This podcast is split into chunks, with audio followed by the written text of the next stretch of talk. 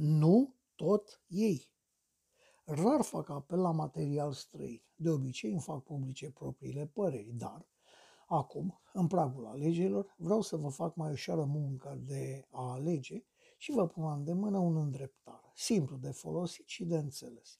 Accesați așadar pagina www.nutotiei.ro într-un cuvânt și ca prin minune găsiți acolo pus de ei, doamne politici români.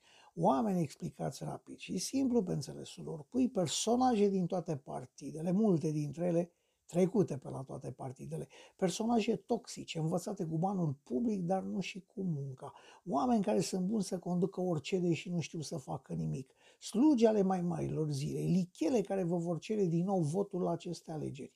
Modul de folosire al site-ului este ridicol de simplu. Vede, vedeți, verificați dacă pe lista pe care doriți să o votați apare vreunul dintre aceste nume. Dacă este, procedați în consecință, adică schimbați-vă opțiunea de vot sau pur și simplu renunțați prin anularea votului astfel încât să nu poată fi folosit în vreun alt scop ulterior. Este și ăsta un mod de a spune nu actualei clase politice lichelești din România. Așadar, nu uitați www.nutotiei.ro